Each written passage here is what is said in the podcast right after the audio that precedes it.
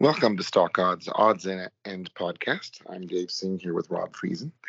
Good evening, Rob. How's everything? Not too bad. Just so thankful. Don't have to deal with uh, all the storms and stuff that some places are getting. Um, we're we've kind of uh, gone from more of a quiet. I thought I thought they were saying that uh, you know there probably wasn't going to be that many hurricanes, but now we're certainly seeing them uh, start to uh, come up there. Um, What's and, rain? I'm from California.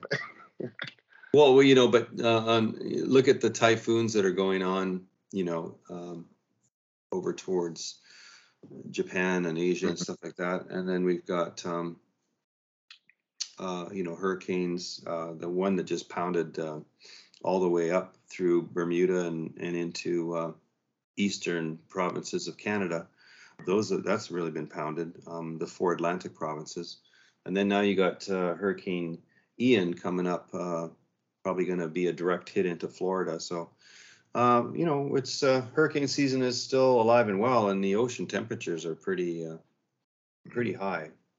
Um, so I think that can carry a lot more activity um, when that happens. But what's your thoughts?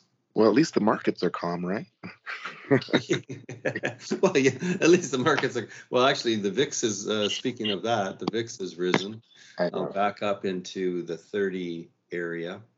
Uh, so we were, you know, we were quieter, um, getting down towards 20, and then uh, we had that, like it was so it was so calm there into August that we were kind of like, well, uh, you know, we're kind of expecting a bit of a turn, and sure enough, middle August it pops up to 23, and then mm-hmm. grinds its way all the way up now to 30. So it's not as high as uh, we had through March, April, May, but you're not far off. Yeah. Um, and then the currencies are what are mind-boggling, right? When you think of like you have to you have to go look at a chart of the monthly on the U.S. Dollar uh, because on one of the shows here, um, I think last week even we mentioned that wouldn't be surprised if it went back to the highs the strength of the dollar as we were in 2001, 2002. It's like a parabolic chart. Yeah, I wouldn't be surprised because we were already pushing into that air pocket. Once we took out the highs from 2020, which was COVID induced, right? Mm-hmm. Once we took out that high, which was a matching high, by the way, to what we had in 2017, um, we took that out. I thought, you know, this, this, is kind of like a blue sky moment here. Um, and we've got nothing in terms of resistance until we get to 2001, 2002. Well, you know, what a difference a week makes. We, we, we powered up. Yeah. And, and, you know, just like somebody used the word um, unprecedented, unprecedented hurricane hits the eastern seaboard of Canada. Uh-huh. Um, this is an unprecedented move in currencies.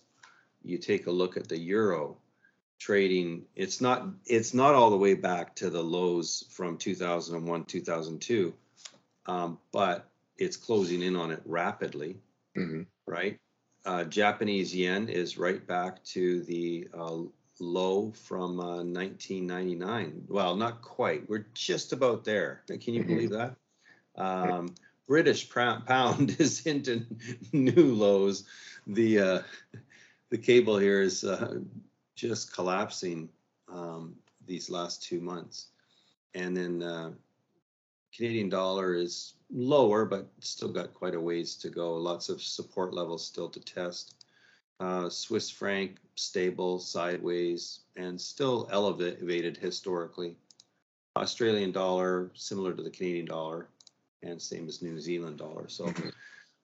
but uh, the the big standouts, of course, are the U.S. dollar and then the British pound and the uh, euro dollar. Those would be the big standouts, right? Mm-hmm. So, am I still coming ten, through? Okay. Yeah, you're good. And the okay. ten years up to three point seven two as well. It keeps rising. Yeah, these bonds are just, I mean, unbelievable sell off in the 30 year, 10 year, five year. I mean, the two year is the most dramatic. Two and five, of course, are more sensitive than the- than the longer term. Uh, but Mhm. yeah, just collapsing at a incredible rate, which is going to be very disruptive. I mean, when we look back to other times when this has occurred, you know, there there has been systemic fallout from that. I mean, if we we you know the th- interesting thing about the two year and five year and so on is that we came from such you know incredible highs in 2020 and from that point we have just been literally straight down. I mean hardly a bounce at all. So there ha- it has to impact things. I mean now what's going on in metals you know with all the trouble in the world gold and silver is, is certainly not um, you know showing us anything in terms of defensive desire really. Uh, we've collapsed off of our highs from 2020 2021 2022 at the beginning. And um, we're now taking out the three-year support levels on gold. Um, we already did a while back on silver now we had a, a reasonable few days uh, in silver but overall the big picture is still pretty much down uh, copper is one of those things you have to look at related to the fears of recession, global recession especially. Um, even in spite of this EV, you know, electrified world and all the green technologies and and all of that agenda, we're still seeing copper decline, and it's that global recession theme that is powering it, I would think. So copper, copper is, I mean, so important in industry, so important in the EV world, right? So um, now let's look at our indices. You still there? Okay. below- Um, so we've got Dow Jones uh, off 117 points or 0.39 percent. S&P is off 16.25 or 0.44 percent. Nasdaq 100 off 39.25 or 0.35 percent. Russell is off 7.90 or 0.47 percent. Um, DAX is off uh, 53.43%, and the VIX tonight is up 0.69 or 2.31%. So that's uh, the lay of the land here. Um, we're still factoring in this this this drop here. Um, what's interesting is the Dow Jones did take out the June low. S&P is kind of at the door. Same with Nasdaq. Russell um, moved had such a bad day um, for the last couple days here that it uh, it caught up pretty quick, and it's it's pretty much at the door. So that that June level is still in play as far as a p- potential support level for the S and P, Nasdaq, and Russell, uh, but not the case for the Dow Jones, which is interesting, don't you think? Because it's price weighted index it's not market cap weighted index it's also more defensive at large and yet it's the one that already took out its june low so i find that i find that interesting Or what is what's the next level if we break that? um, well we are February 2020 Well, we're- high. we're kind of you know we're kind of we took out that june low and now we're sitting just to get my bearings here uh the low was 29315 and the high of this one. Well we're we're closing in on the high from uh 2020 before we went down into the uh the covid slide right? So we're just about there. And if it if that doesn't if that former resistance or price point doesn't become support then i would say the consolidation level which has a lot of matching numbers both highs and lows would be about the 26,000 level on the Dow. So let me put the diamonds in here and give you that number because you're probably referring to the ETF in your mind a lot more. So that would be that would be 265 area. So 260 to 265, Mm-hmm. and it's currently at 295, right? Mm-hmm. So I mean that's we we've got this situation where we've pulled back from the high a reasonable amount. Everybody says, well, that's you know that's the correction territory. Now we can bounce. Now we can go from here. You've seen a lot of people put out stuff to say this is the buying opportunity of the next 10 years, and it Mhm. very well might be. But also the bottom might not be in uh, at the same time because I don't think the market had factored a lot about the you know the global recession you know the impact of that on on Mhm. pro- corporate profits and all these things because we were more in inflation. Inflation will peak at some point. The fed is raising interest rates to tackle it. You know we'll have a softer landing i mean i'm just talking about the narrative that was out there. You know we'll have a softer landing we'll we'll uh, we'll be able to skirt the recession. You know we won't really go into a, a long prolonged pro, or a prolonged one or a deep one. But i think realities are are you know coming into the forefront now and the market is factoring that in. So um, i i think it's very conceivable just as we've talked about before you know different you know biases that we have based on the knowledge that we you know we gain from digging around and looking at that next most likely place that something would gravitate towards. So i'm gonna i'm gonna chalk it up at uh, you know anywhere from the two 250 level on the diamonds to the 265 would be my target going to the spy. Um, I would be looking at the um, the next the next real place to to test uh, would would probably be in the 320 to 3 uh, 320 to 335 area somewhere in there. Um, that would be the next one I would be thinking about. So we're we're already on the lower Bollinger Band we're we're coming up where 350 is the uh, 50 50 period move monthly uh, moving average on the monthly. Let me just see what it is on the daily. We're below it on the daily. Um, so on the monthlies, if you're looking at moving averages, at 350 level would be the 50 period, 50 period, so 50 month moving average.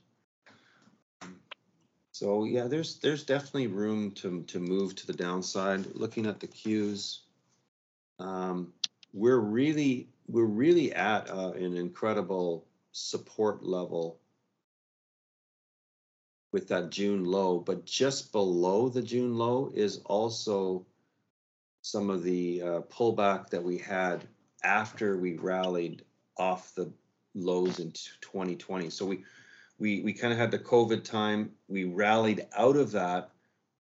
You know, we had an incredible uh, Nasdaq rally. Then we pulled back a little bit and consolidated. So right below where we are is that support from that consolidation. And if that doesn't hold, then it's heading back towards the um, high from uh, 2020, which was 237, and most likely probably to target the 200 level on the Qs. So if you think we've already fallen substantially, um, you know, another third of that move to the downside is still very possible. Wow. Okay. It's a huge movement. Yeah, I mean, we have to allow for it. I mean, we're going into the most volatile month of the year, which is October. You know, we're ahead of the midterm elections. We still have lots of concerns with the war. We have other bad actor nations kind of rolling up to, to play in the party as well. So, um, I think I think we were best to be on the defensive. That's my posture. Is a real defensive uh, period of time until all this stuff flushes out. Mhm. Uh, and at the same time, I'm well aware that you know when it looks the scariest, and, you know historically, and before something is completely flushed out, can often be the time to buy. But then you do have to, you know, take that risk that you might be still early. You know, that's what happens to a lot of buy the dippers is they just they get in there because of a nice discount and they're early. Yeah. And they get run over for a while, right? Now if you have lots of cash, you know, to you know, handle that, okay, fine. If you're long term, maybe 10, 20 years, that's fine. But if you're trading short term or you're trading leveraged or whatever, you know, you have to be much more on point with the timing and you can't afford, you know, a significant drawdown like what is still possible here. Yeah. So what do we have for the seasonality? We're in the, we're just rolling into the last five days of the month.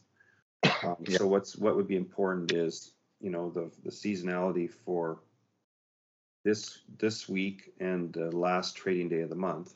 Yeah. And then the next Sunday, we can tackle the, you know, the first trading day of the month seasonality, I think. Yeah.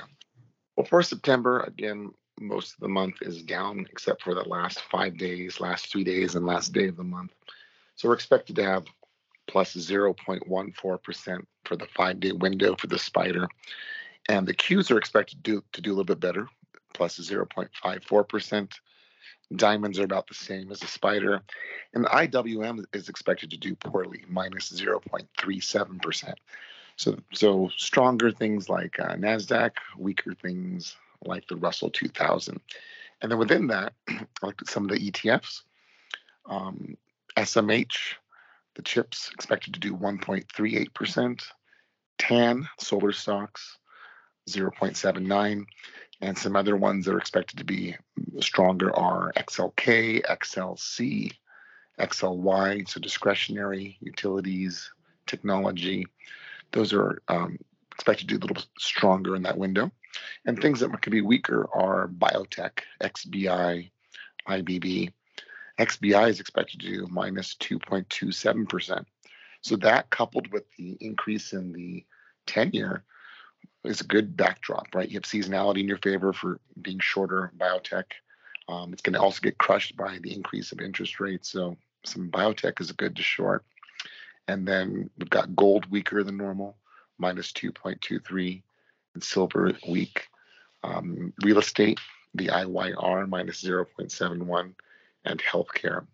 So there might, there might be some interesting plays in, in terms of sector against sector there. And then I also looked at the economic calendar.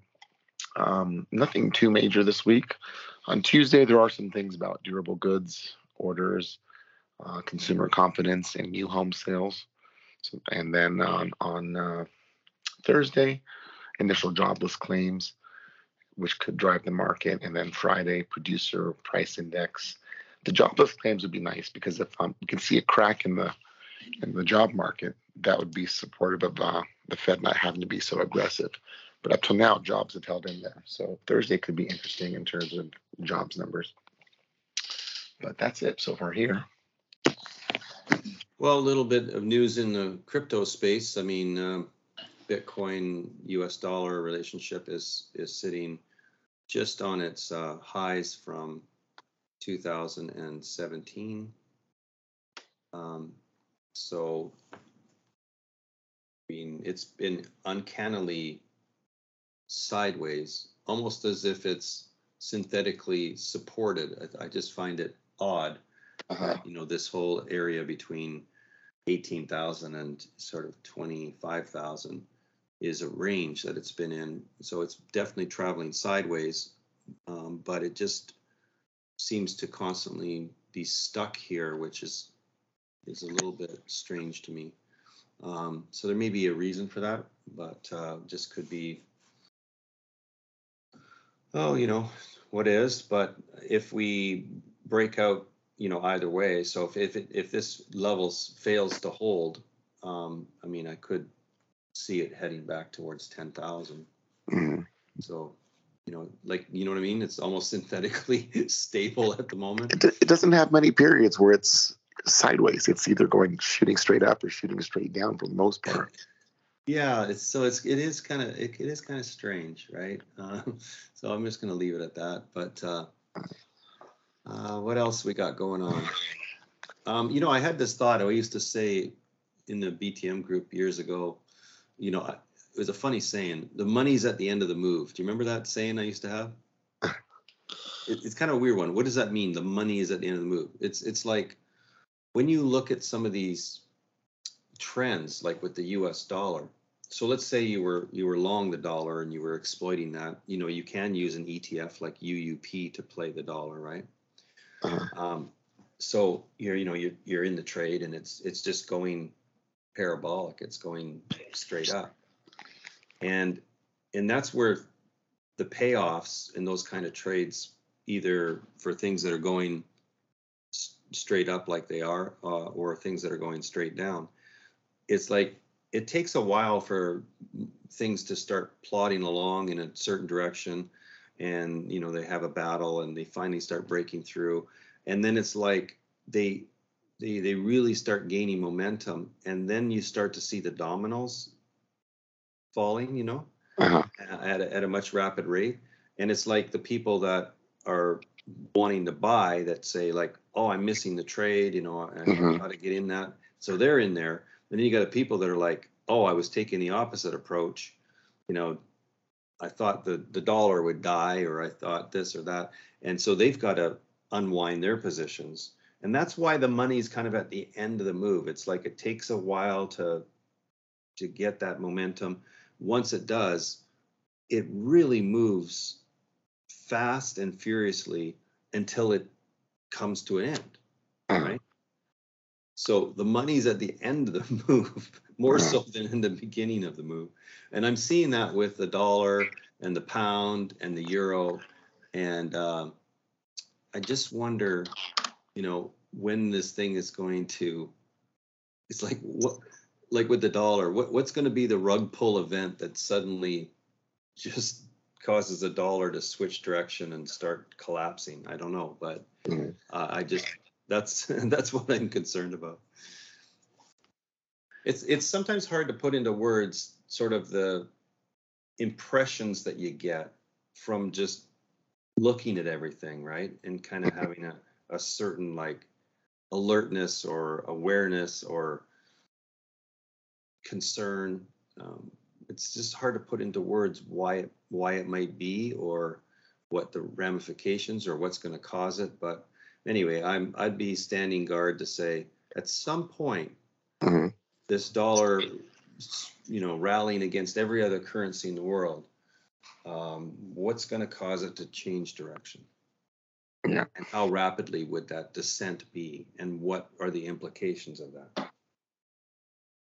because it's certainly it's certainly certainly creating stress on a lot of things as it moves now right hmm And even on the inflation in other countries, right? It's exacerbating their, their effect on them. yeah yeah, absolutely so um, the macro is alive and well um, technical trading is still alive and well in the sense that not i'm not talking about being necessarily a chart reader that can figure things out but just your price levels you know your your VWAP which is which is more mechanical than it is a technical indicator. Um, your previous close you know previous highs previous lows all those things come into play in in a market which there's a lot of unknowns there's a lot of concerns there's uh, you know a lot of algorithmic trading. And and i'm seeing that blend of macros alive and well technical trading's alive and well mathematical trading's alive and well and statistical trading has been holding up pretty well uh, in spite of the fact that you have to draw statistics from the past. Um, so there's kind of like short sample long sample and when you take both into consideration um, you know, I think it's uh, it's it's holding up remarkably well when we, you know, when we're in, using the word unprecedented constantly, or Yeah.